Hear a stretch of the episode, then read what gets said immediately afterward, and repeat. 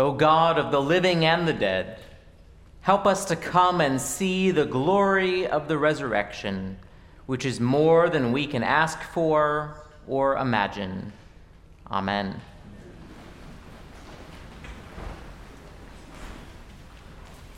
That phrase, more than we can ask or imagine, is familiar to us because it's one of the verses of Scripture that we close morning and evening prayer with. It comes from the letter to the Ephesians, in which St. Paul writes, Glory to God, whose power working in us can do infinitely more than we can ask or imagine. But because of our self reliance and limited imaginations, we can be unaware of just how awesome and grand the resurrection is. sort of like that story of the two fish who are swimming along, and one says to, to the other, well, the water seems nice today, doesn't it? To which the other says, What's water? well, we live in a post Easter world, one in which the stone has already been rolled away from the tomb, and it can be easy for us to be oblivious to the resurrection that is all around us. One of the great theologians of the 20th century commented that the Bible gives us the answers that our questions deserve that we shall find in such answers as much as we seek, and no more. In other words, the questions that we ask will limit the answers we encounter. Our doubts will impact our imaginations. Our sins can influence how much peace we will find. Our need to be correct can prevent us from knowing the truth that passes all human knowing. Our biases and opinions can close us off to learning something new. Now, at its best, the church and our faith help us to ask better questions so that we will be greeted by better answers. By gathering in the richness and diversity of beloved community, the church helps us to ask better questions in considering perspectives that otherwise we would be blind to.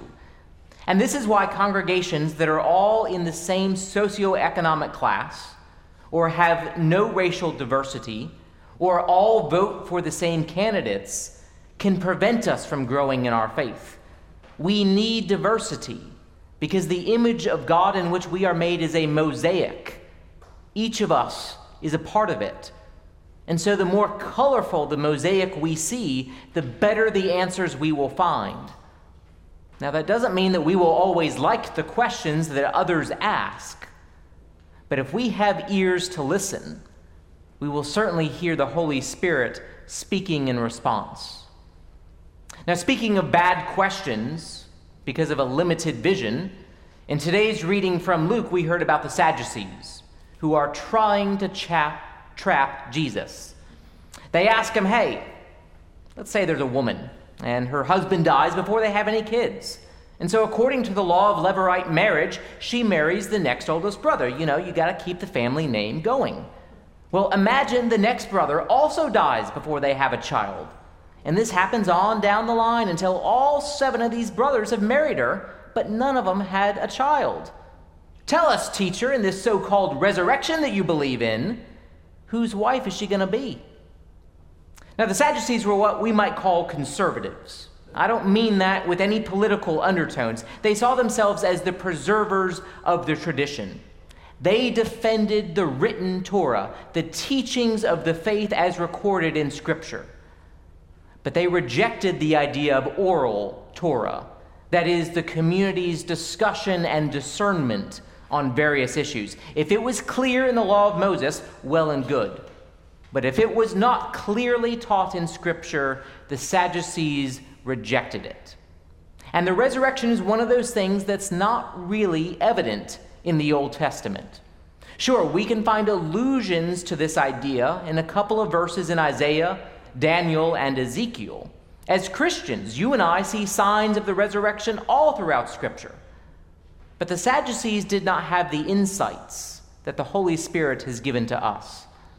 In their minds, they were asking Jesus a nonsense question, sort of like asking if God can make a married bachelor or a square circle. These questions don't make sense, and so they do not have an answer that will make any sense. And so when Jesus responds to them that in the resurrection from the dead they neither marry nor are given in marriage, the Sadducees have no way to receive this response or encounter its truth. I ran across a quote this week that helps us to see what's going on here. Stephen Hawking said, The greatest enemy of knowledge is not ignorance, it is the illusion of knowledge. It's one thing not to know something, there's plenty of things that we don't know.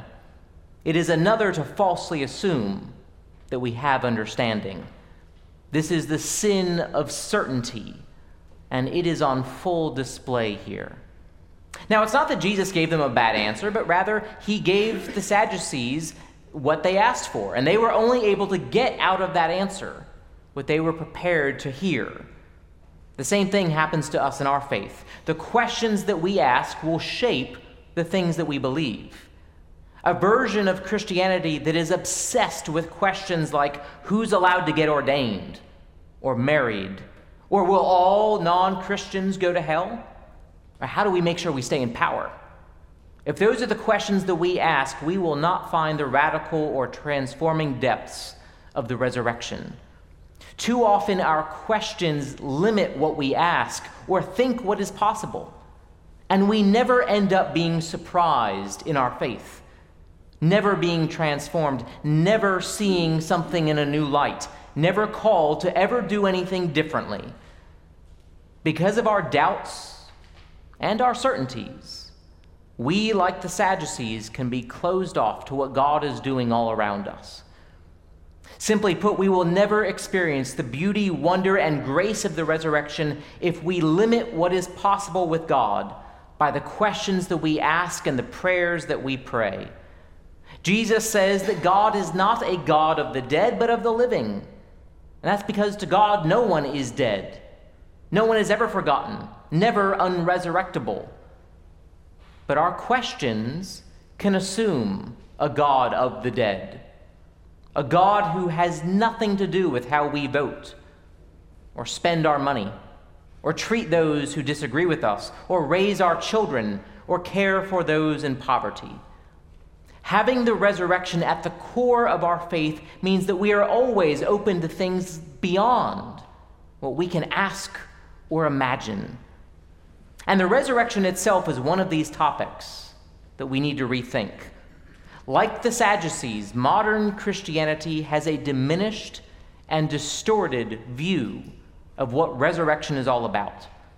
We often misunderstand resurrection to be something like resuscitation, that after we die, somehow there's this immaterial part of us. We call it a soul, and, and somehow this thing floats up and goes to some immaterial place that we call heaven, where somehow it gets reanimated and is alive again. Now, I want to tread lightly here because that's what a lot of us have been taught to believe, and it can bring comfort to some people.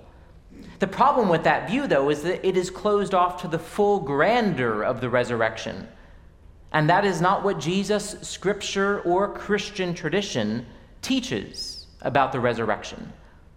Notice that in Jesus' response, he does not use the word heaven or soul. Rather, he says the re- resurrection is beyond anything that we can imagine. The Sadducees are asking a question like, what color will the number five be in the resurrection? And when we think of the resurrection as some disembodied life after death, we are making the same sort of mistake. When we look at Scripture, we find that it is the direction of things that matters. We are not trying to get to heaven. But that's the trap many Christians fall into. And if we make heaven our goal, well, then we waste all of our time coming up with the rules. How do we get there? Who's allowed to enter? What is it like when we get there?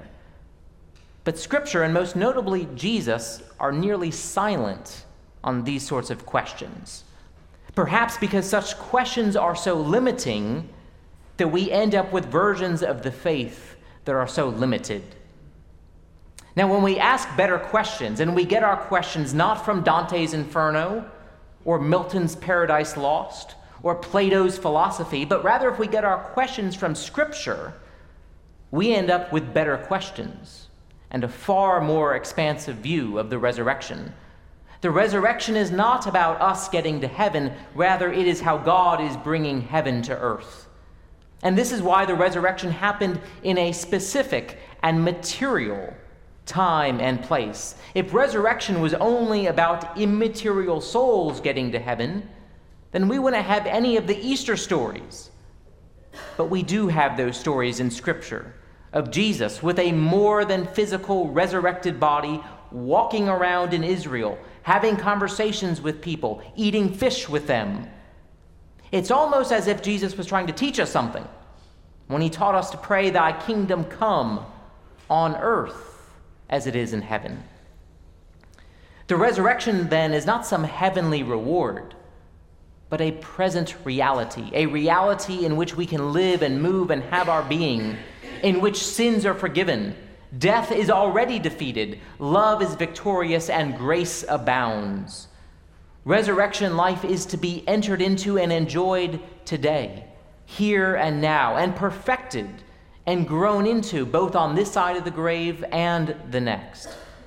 Resurrection life does not end when we die, but rather it continues on a further and distant shore and in a greater light. The resurrection is not liberation from earthly life, it is the perfection of it. And this is what leads C.S. Lewis to present one of the best understandings of the resurrection at his close of the Chronicles of Narnia series. He writes about how some characters enter into the fullness of resurrection life and describes it as going further up and further in. In other words, what we think is real and true and concrete, these are mere shadows of the glory that we will one day know.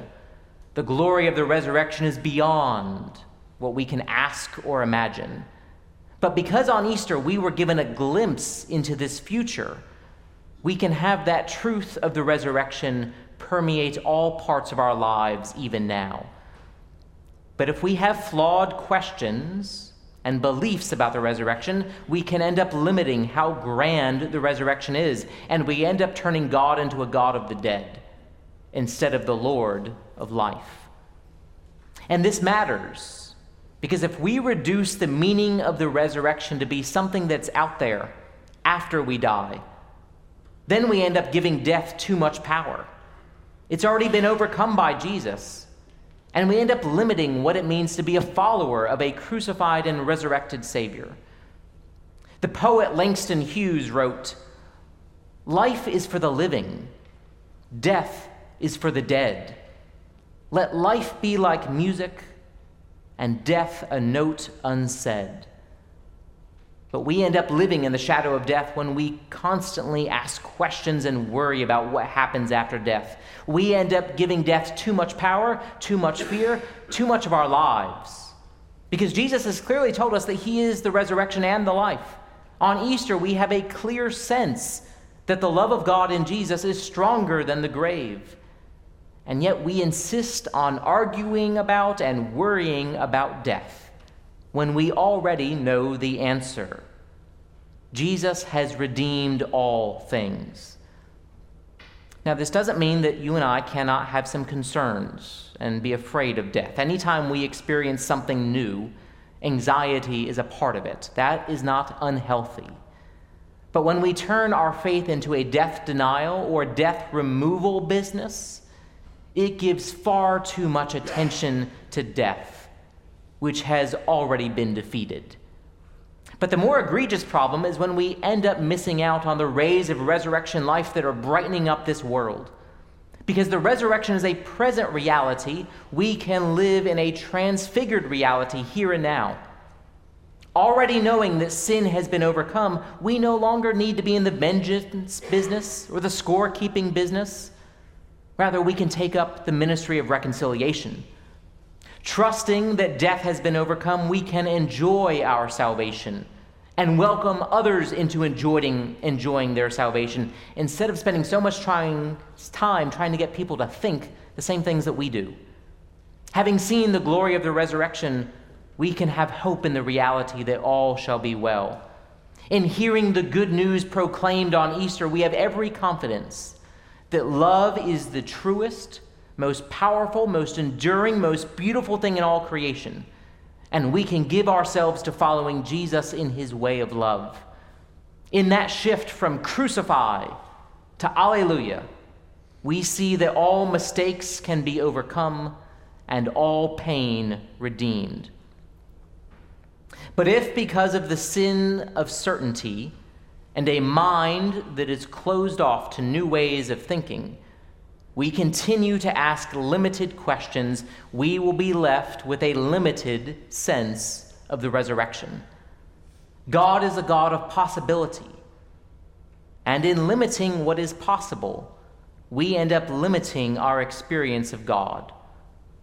The charge is to keep our imaginations open, to expect to be transformed,